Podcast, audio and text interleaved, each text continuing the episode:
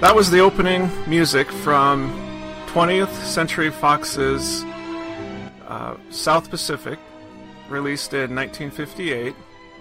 And I'm Matt Johnson. And I'm Bob Johnson. And welcome back to our uh, podcast.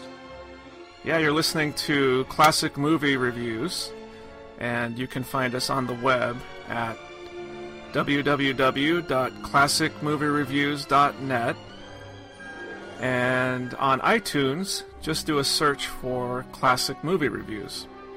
This was quite a different movie than the one two weeks ago.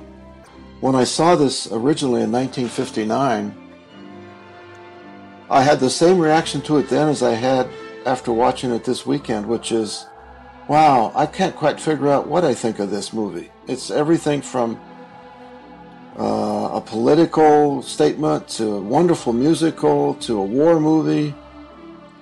Oh, it was all over the place. Uh, there were a lot of the uh, Hammerstein movies that I watched in the 1950s Showboat, Oklahoma, Carousel. I think my favorite of those is Oklahoma in 1955. It doesn't seem as aged or dated as uh, the other ones do, and the music in all of them is spectacular. Or something about the movie. I'm not sure if it was the look of it or the direction, or I'm not sure what, but it, it felt it felt uh, dated to me as well. And when they when they got to that island where the the uh, native Tonga, Tonganese lived, right? That village looked like it could be a thousand years old. You know. I know. But at the same time, that whole part on the island felt like some kind of crazy theme park. I half expected to see Fantasy Island and Ricardo Montalban greeting the people when they came over on the boat. Yeah, totally. That's exactly what it kind of felt like. Uh, you you mentioned that the the director Joshua Logan had some successful movies, right? Oh, very much so. He did Picnic uh, in the mid '50s, 1950s, and then he did uh, uh, some other uh, Sayonara, and they were very popular movies. In his later career, he had other movies, but they didn't do quite as well. I think he specialized in uh, large scale, large budget musical type movies. You know, in, in terms of that tinting, I think that's the first thing that that that I'd like to talk about because that was so strange and it was really distracting at some parts. Oh, it, it was so much so. Um, so, for those of you that haven't seen the movie, there's a an effect that they used where, and I noticed it was mainly when they were singing that they would completely tint the picture so that it would be overall yellow or red or orange or blue, and it, it wasn't a subtle tinting either. It was like the it was all the color got washed out, and it was like a black and white tinted image in most cases. I did a little research on that. Um, not not a lot, but I looked up why it had been done, and the director Joshua Logan had put in some tinting, but it was, I guess, more subtle. And then the studio did some additional tinting, and I think that the copy of the movie that we watched was the one that had the the bolder tinting because I found it to be distracting from the music and the story. And really not necessary. Yeah, and here they are in this incredible location with these beautiful scenes of the beaches and the ocean and the islands. And they had some great matte painting as well, like that that mysterious island that they kind of were referencing at the beginning of the movie. Uh, looked like something out of one of those uh, you know monster movies where they're going to go to out to the mysterious island. It looked really sort of ominous and and unusual. So there's all this thing, all these great aspects of the picture that were working well, and then the first song kicks in and this tinting comes in. And it was like, whoa, what the heck? And it was funny because I was watching, I was finishing it up last night, and I had the door to my office open, and my son, my oldest son, walks by and he like stops, and he like looks in the window in, in the door and he goes, "What are you watching?" Because it was at one of those scenes where it was like completely red, and I said, "Well, it's just an old movie that they tinted like in camera. I think it was something that they'd done while they were filming it, and then when they processed it or when it was developed, it went way too far in the in, into the tint level than what the director I think had envisioned." And he goes, "Well, you know what? Today it'd just be a simple Control Z." And it took me a second to realize what he was saying. but what he meant was that he would just do an undo, you know, because it would all be digital. And Control Z is the shortcut for an undo on the on the computer. So, you know, he immediately just jumped to, well, they just undo it now. But back then, you know, back then it was baked into the film. There's not much they can do about it. There wasn't much. The the one time that that's funny about how easy it could be to change it today, and that uh, painting of Bali Ha'i would be quite different today with special effects. Um, the one time that I did think the tinting worked was about two hours into the movie when they were singing the song "You've Got to Be Taught" in terms of, of prejudice and, and and all of that, and it went to total black and white, and it became very disturbing in terms of the presentation of the scene, but it certainly drove home to me the the uh, message in that song. There was another scene that I thought the tinting worked pretty well. It was after the big party, and they were kind of talking about how they're like an old married couple. This is Emil and Nellie, the two uh, two of the leads. Uh, Emil being the Frenchman who's living on the island and had been there for like 15 years, and Nellie being the young nurse who's on the island there with the with the Navy and the Marines. Nellie's falling in love with Emil, and he Emil invites her over for a party at his house, and she says that they're like an old married couple after the party kind of winding down, and they had tinted it sort of a blue color, and it, and it gave it a very sort of cool uh, yes. night kind of feel to it. And I thought, you know, maybe that was more what the director was going for there was sort of to give you that mood. Uh, but in most cases, it just it just didn't work. It, it was just distracting. I felt like uh, the director had come upon this tinting process and kind of gotten enamored by it. it might have been okay in two or three scenes, but there must have been 15 of them that were tinted. I think every time they were singing, I was trying to keep track of that, but yeah, they used it a lot. You know, something else that I, I wanted to talk about was the fact that it must have been so uncomfortable to be a woman on that island because the very first scene of the movie is about all these guys and how horny they are. Why does it have to be off limits? You can get everything over there shrunken heads, bracelets. Only officers can sign out boats. I'll get a boat all right. I'll latch onto some officer who's got some imagination, who would like to see that boar's tooth ceremonial as much as I would. It's a pip of a ceremonial. Dancing, drinking, everything. Why, you big phony? We all know why you want to go to Bali Ha'i. Yeah? Why? Because the French planners put the young women over there when they heard the GIs were coming. That's why. Just as if they didn't trust us. The trouble with you is, ain't boys' teeth. It's women. It is boar's teeth. And women. Oh, I know, and that song. Oh, yeah. There's nothing like a dame. And and then Holy and then all and then all the women just right on cue come running down the beach in their short shorts and She's a nice little girl. But some of them nurses, the officers can have 'em. They got him. Well, they can have 'em.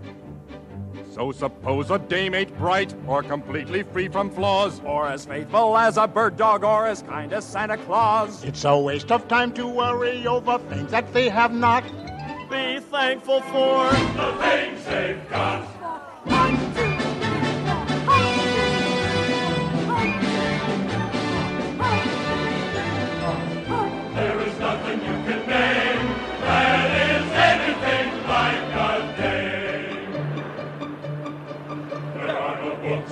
a day, and nothing looks like a day. There are no drinks like a day, and nothing thinks like a day. Nothing acts like a day, or attracts like a day. There ain't a thing.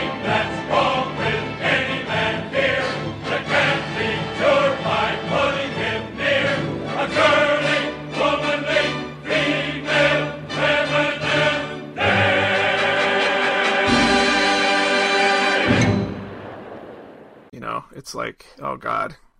That that was a part of it that didn't ring true to me. I mean, it's like this horrible war is going on all across the world, and here they're singing at, and doing the laundry. Did you see that laundry machine that the guy was using? It looked like it was from 1920. And then these beautiful nurses come by. Yeah, yeah they're either doing laundry in there or, or brewing alcohol. Wasn't sure which. or both. or both. yeah, that that was well. I think some of the scenes were put in just to kind of connect the music, because the music is fantastic. It's wonderful music. I remember when it came out in 1958 59, the record album South Pacific was hugely popular. Everybody I knew had a copy of the album. Well, and the songs, I mean, the songs like Some Enchanted Evening and Wash That Man Right Out of My Hair, and then the, the one that you mentioned earlier about you, You've Got to Be Taught. You know, as I was watching this, it sort of dawned on me that this movie, in a lot of ways, has sort of seeped into our culture in, in, in ways that I wasn't even aware of. Because I obviously I knew about the, at least those first two songs I was familiar with, uh, and but I didn't know they came from this movie, or I guess originally the the Broadway musical. I think there were half a dozen that were like on the top uh, level of uh, record sales in 58, 59, and 60.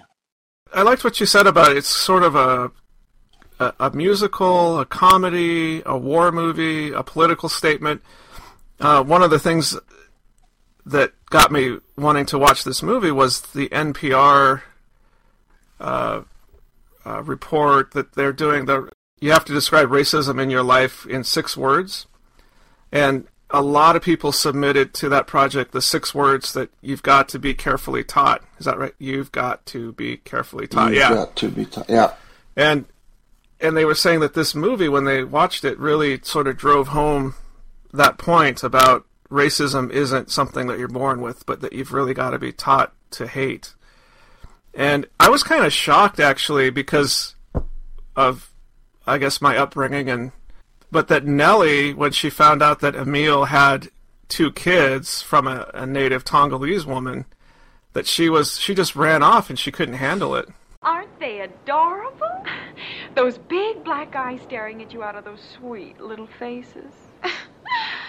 Are they Henry's? They're mine. Oh, of course they are. They look exactly like you, don't they? Where'd he hide their mother? She's dead, Nellie.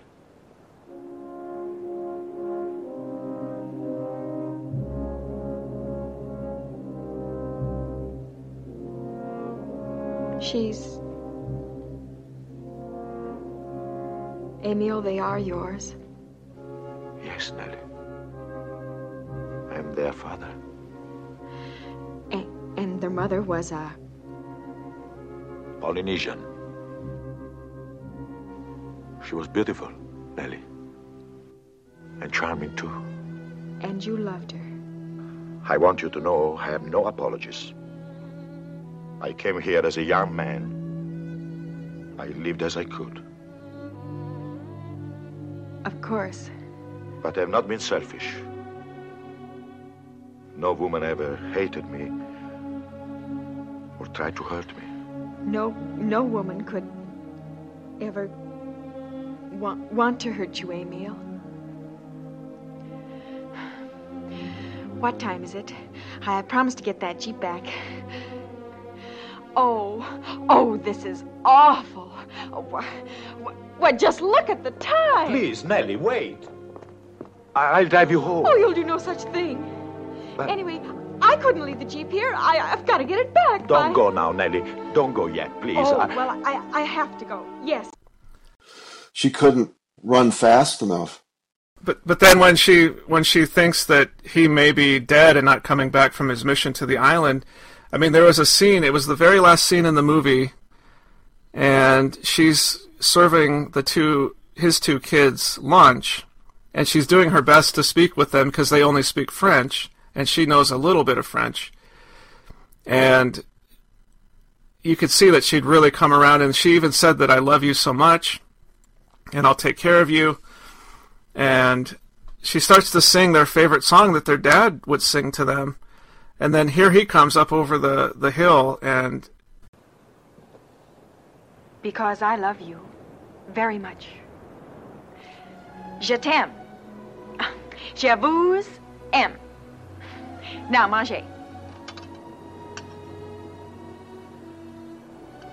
Chantez, Nellie. Mm, I will not sing that song. You just want to laugh at my French accent.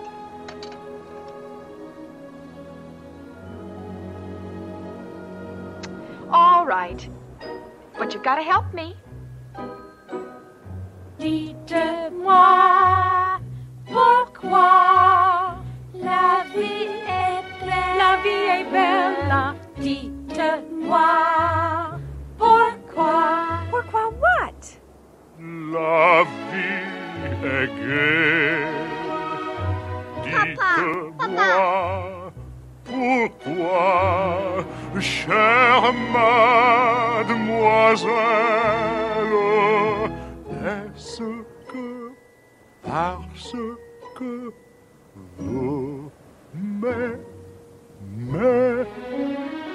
it was that was a that was a great way to end the movie. That really got to me. I, I was kind of getting choked up at that point.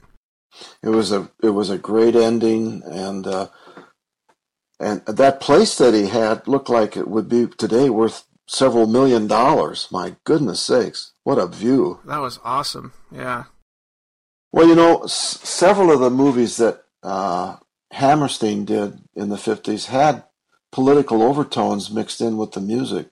Showboat dealt with racial uh, relations. Oklahoma about abuse, uh, and then of course South Pacific uh, had that in it.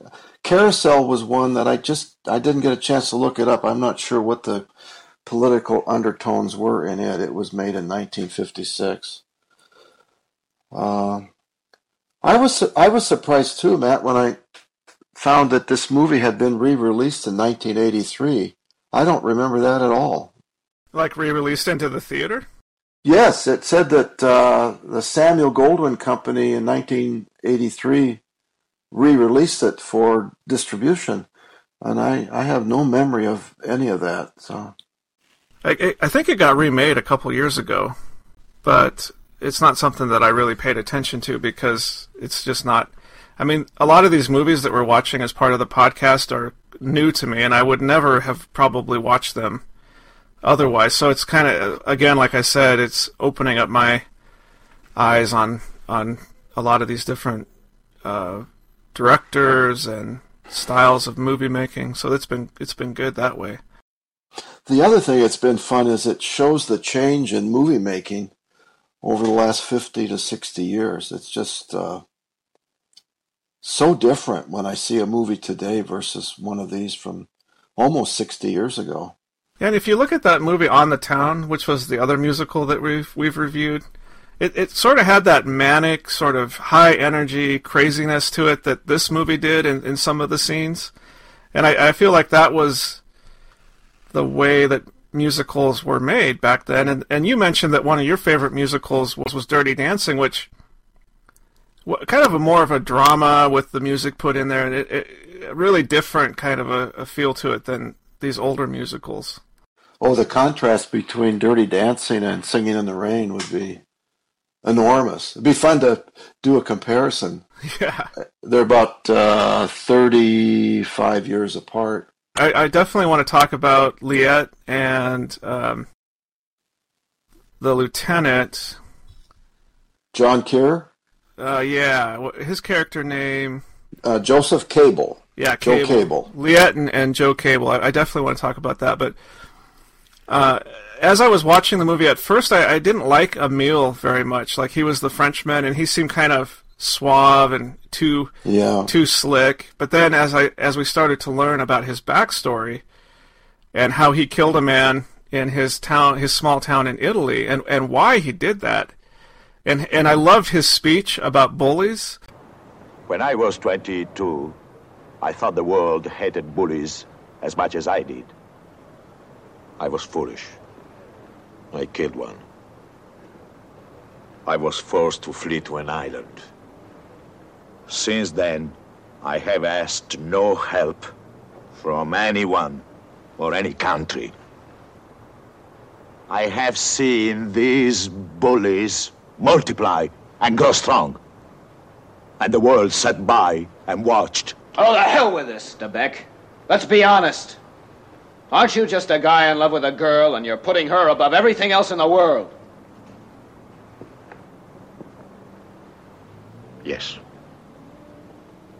I do care about my life with her more than anything else in the world.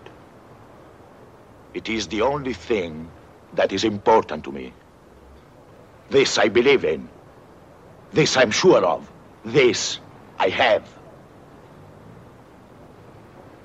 I cannot risk to lose it. Uh, and then that combined with his the fact that he had married a, a native Tongolese woman and had those kids. By the end of the movie, I just thought he was the best part of the of the story. I felt that way also. Um, his character changed in my mind as the movie progressed, uh, and got and got uh, to be a better person through all the things that he did. And that when he was singing in that uh, uh, scene where they're they're singing "You've got to be carefully taught," I thought that was just a wonderfully well done uh, moment. The thing that I found distracting, though, is that some of the singing was done by other people. So John Kerr was there was someone dubbed in for his singing, and so the same for Rossano Brazzi and uh, Juanita Hall, who was uh, Bloody Mary. And I found that to be distracting, and it was much more believable when Mitzi Gaynor and Ray Walston did their own singing. To me, anyway. It's it's too bad too because of the little background reading I did about the movie. I, I guess Juanita Hall was in the Broadway musical and did her own singing in, in Yes. the musical, and then for whatever reason, like I think they made some really weird decisions on this movie, like having her be dubbed over by somebody else. Uh, I don't get it. I, I think she must have been a very competent singer in order to be in the Broadway musical.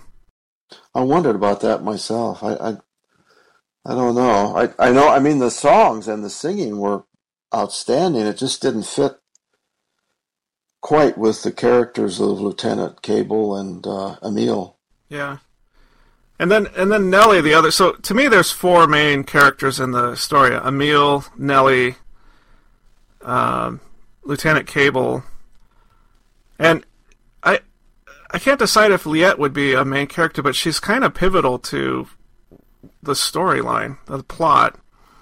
But Nellie, even to the very end of the movie, I, I, I kind of didn't like her that much because she seemed a little bit sort of wishy-washy and uh, kind of like she was just not sure what she wanted to do.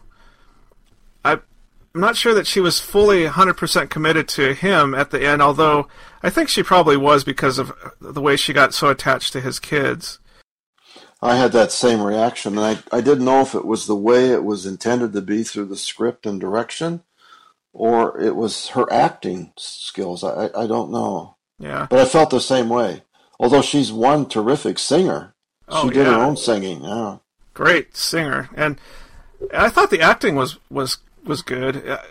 But it was some of the things like as soon as uh, they got done with the song about uh, some enchanted evening, and he kind of professes his love for her, and then she just immediately runs off when her jeep shows up and to take her back to the base, and uh, it was some of the things like that where she just would kind of get closer to him and then pull back really quickly and get closer to him and pull back really quickly. Um, I I agree. and then uh, Lieutenant Cable. I, I, I liked his character, but I got to tell you, I was pretty shocked that that the, in the fact that they killed him at the end. I know. I had forgotten that, and uh, it surprised me too. I knew that one of the two main characters died, but I thought it was Emil. And in my mind, I was surprised by that because I I remembered it wrong from the first time I saw it. I was looking up uh, some other people were scheduled to be cast for the Lieutenant Cable part. If I have this right, two of the potential candidates were Paul Newman and James Dean. Oh wow! I was like, well, I could see Paul Newman, but I'm not sure about James Dean, although he was a terrific actor. I hope I have that right in my notes. Um, either one of them would have been great, but and the the person that did play him, I'm not as familiar with his work, so I, he, he wasn't a, a name that I was like really familiar with going into this. He uh, he was in t- movies and television, and then he became a lawyer here in Los Angeles and practiced law for like uh, 30, 40 years, and just passed away last year. And he had a law practice. He kind of got out of the entertainment business and did maybe a television show now and then, but uh, he had a quite an interesting background.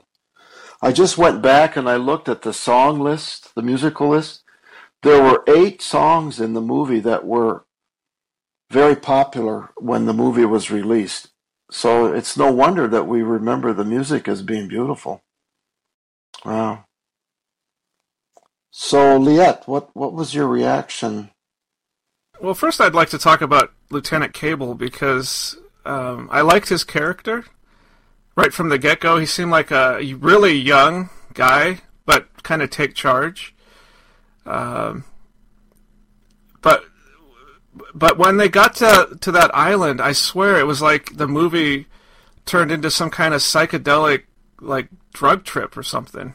Oh, right when they when they got to Bali Ha'i. Yeah, and and then so he meets Liat, and of course Bloody Mary's there, and, and she turns out to be Liat's mom, which presented kind of an uh, a weird like what's the uh, continuity problem with the movie because Bloody Mary spoke perfect English, but her daughter Liat only spoke French. Why wouldn't her daughter speak English as well? At least make some amount. sense to me. Yeah. What's this all about? You wait.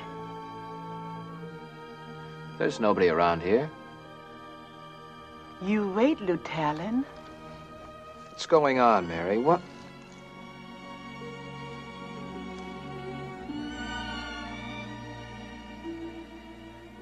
You like?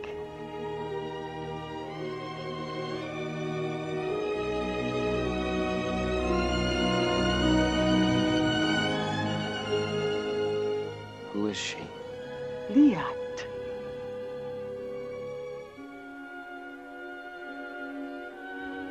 Liat.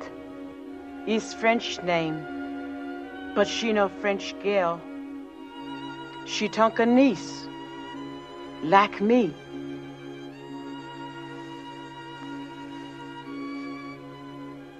We are very pretty people. No?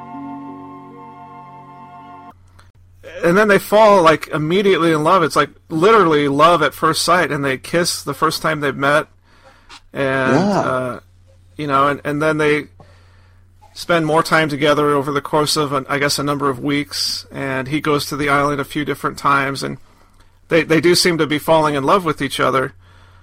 Uh, but it it didn't feel very believable to me. It, it just felt felt like sort of this dreamy sort of romance that would happen but th- that could never really survive outside of those circumstances. And the other the other thing I didn't believe was that forgot about the fact that he was engaged. Come on, I mean I know that you kind of for, you, you're in your own little world there, but how could he just sort of forget about the fact that he was engaged?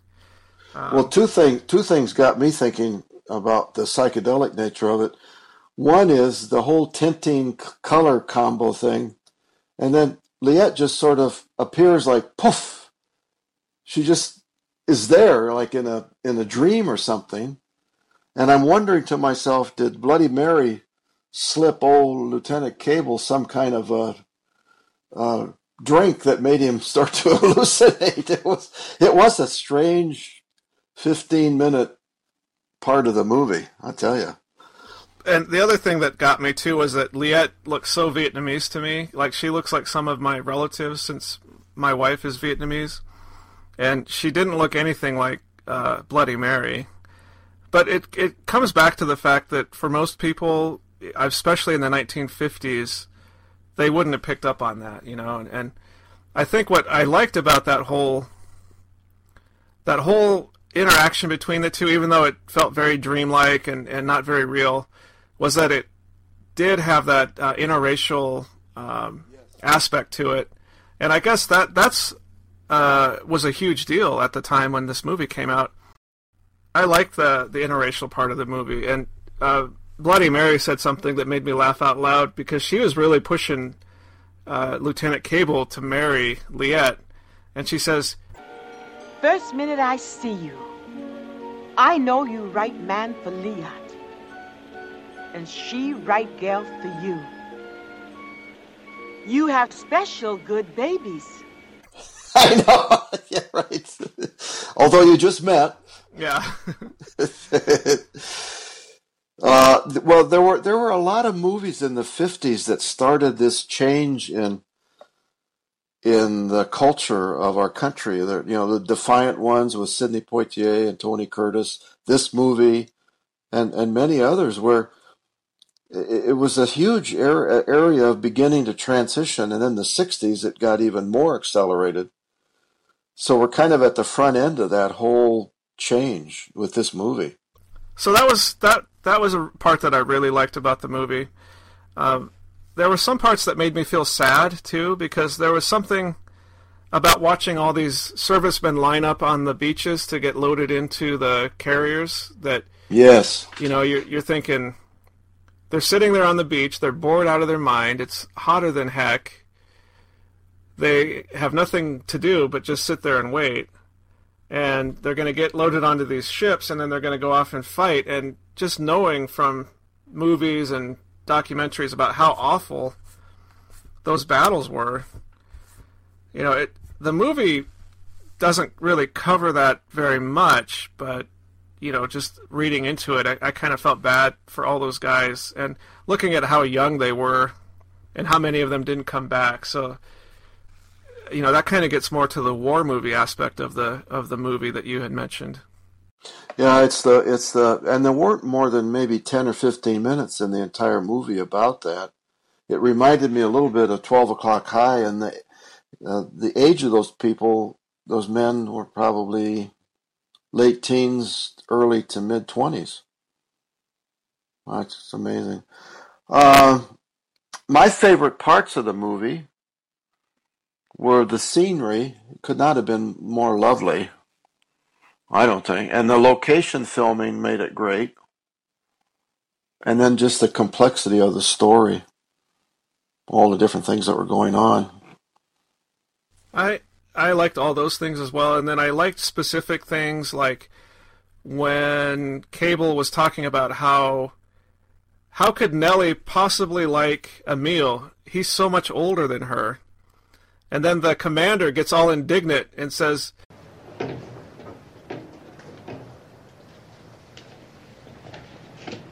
He's kept a few secrets from her, hasn't he? Well, you don't spring a couple of Polynesian kids on a woman right off the bat. I'm afraid we aren't going to get much out of her. She's obviously in love with him. Well, that's hard to believe, sir. They tell me he's a middle aged man. Cable? It is a common mistake for boys of your age and athletic ability to underestimate men who have reached their maturity. Sir, I didn't mean. Young women frequently find a grown man attractive, strange as it may seem to you. I myself am over 50. I am a bachelor. And Cable, I do not by any means consider myself through. he looked like he weighed about a hundred pounds. The commander, tiny guy.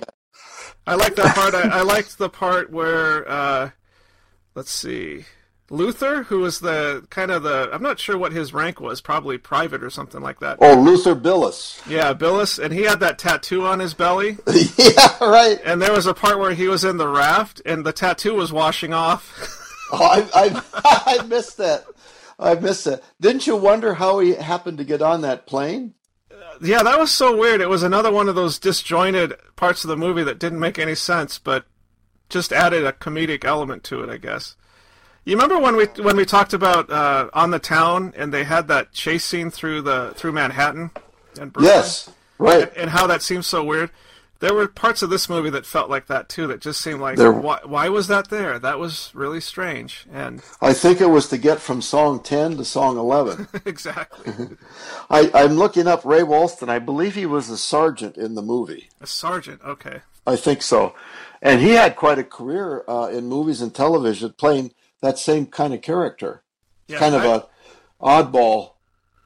I definitely recognized him. I've seen him in lots of movies and TV shows. So, uh, what parts of the movie didn't you like very much?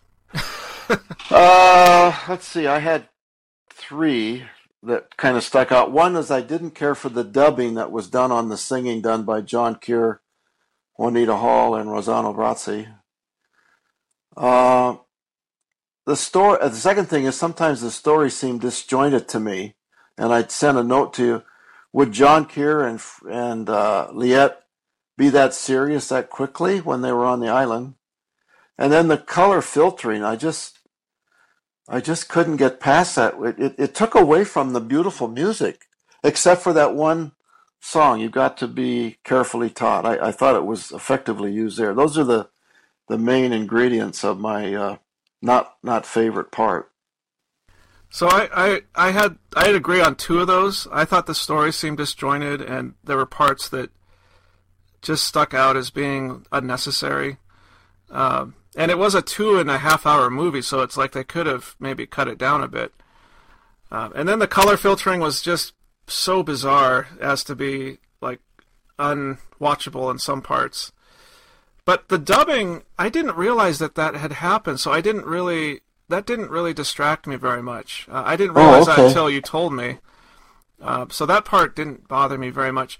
And I, I got to the end of the movie, and I just felt like it was a fun movie. I, I really enjoyed it, and I I came away saying, yeah, I liked it. And so in our rating scale of uh, 1 to 10, 10 being the best, uh, which I think we've only given to one movie so far, uh, I would give this an 8.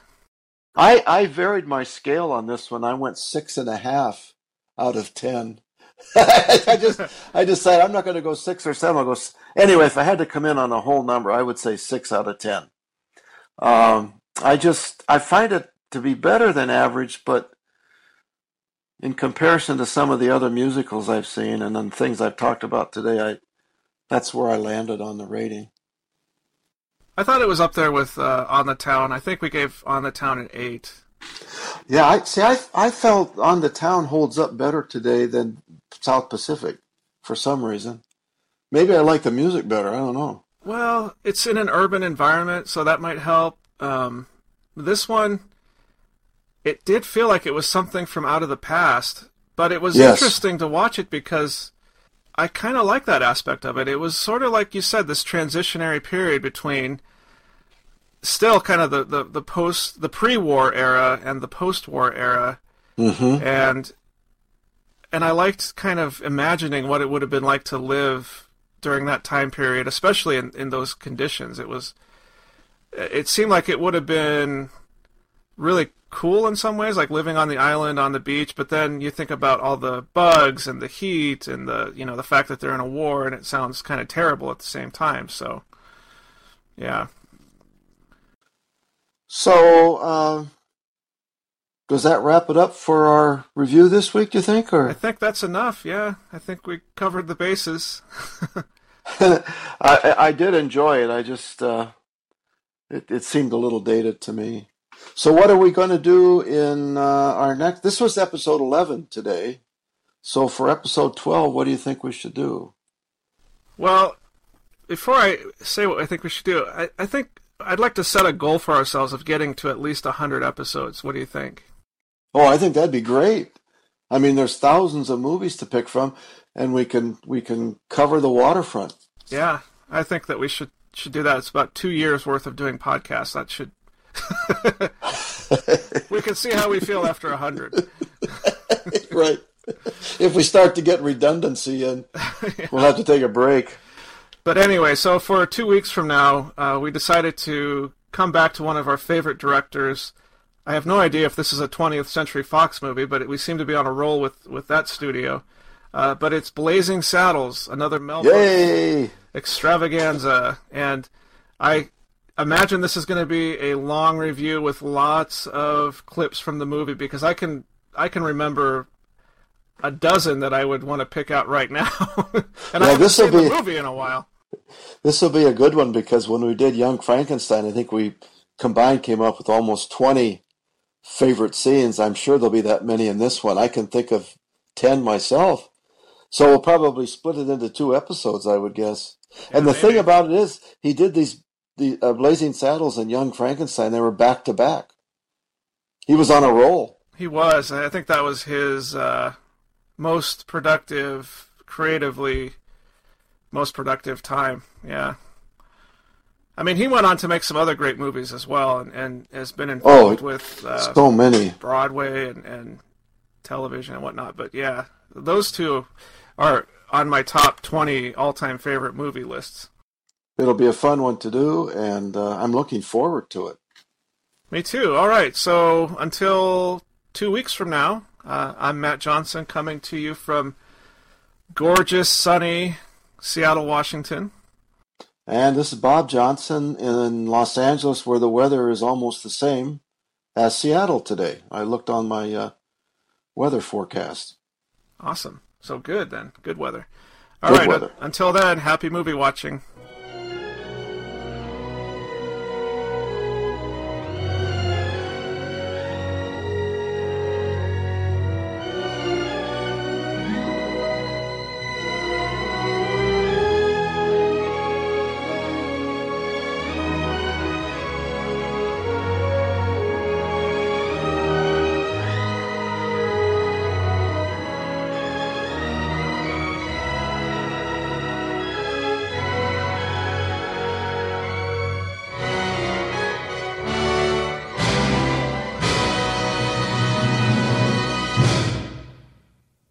Like the I like when we're talking about Bali Ha'i of the psychedelic nature. I keep thinking of Timothy Leary. He would have loved this movie. The guy that did the LSD experiments. Oh He yeah. was probably, if he went to it, he'd probably think, "Oh man, this is great." well, uh, I liked your interpretation that maybe Liat was just a figment of his imagination. the way she appeared, like poof,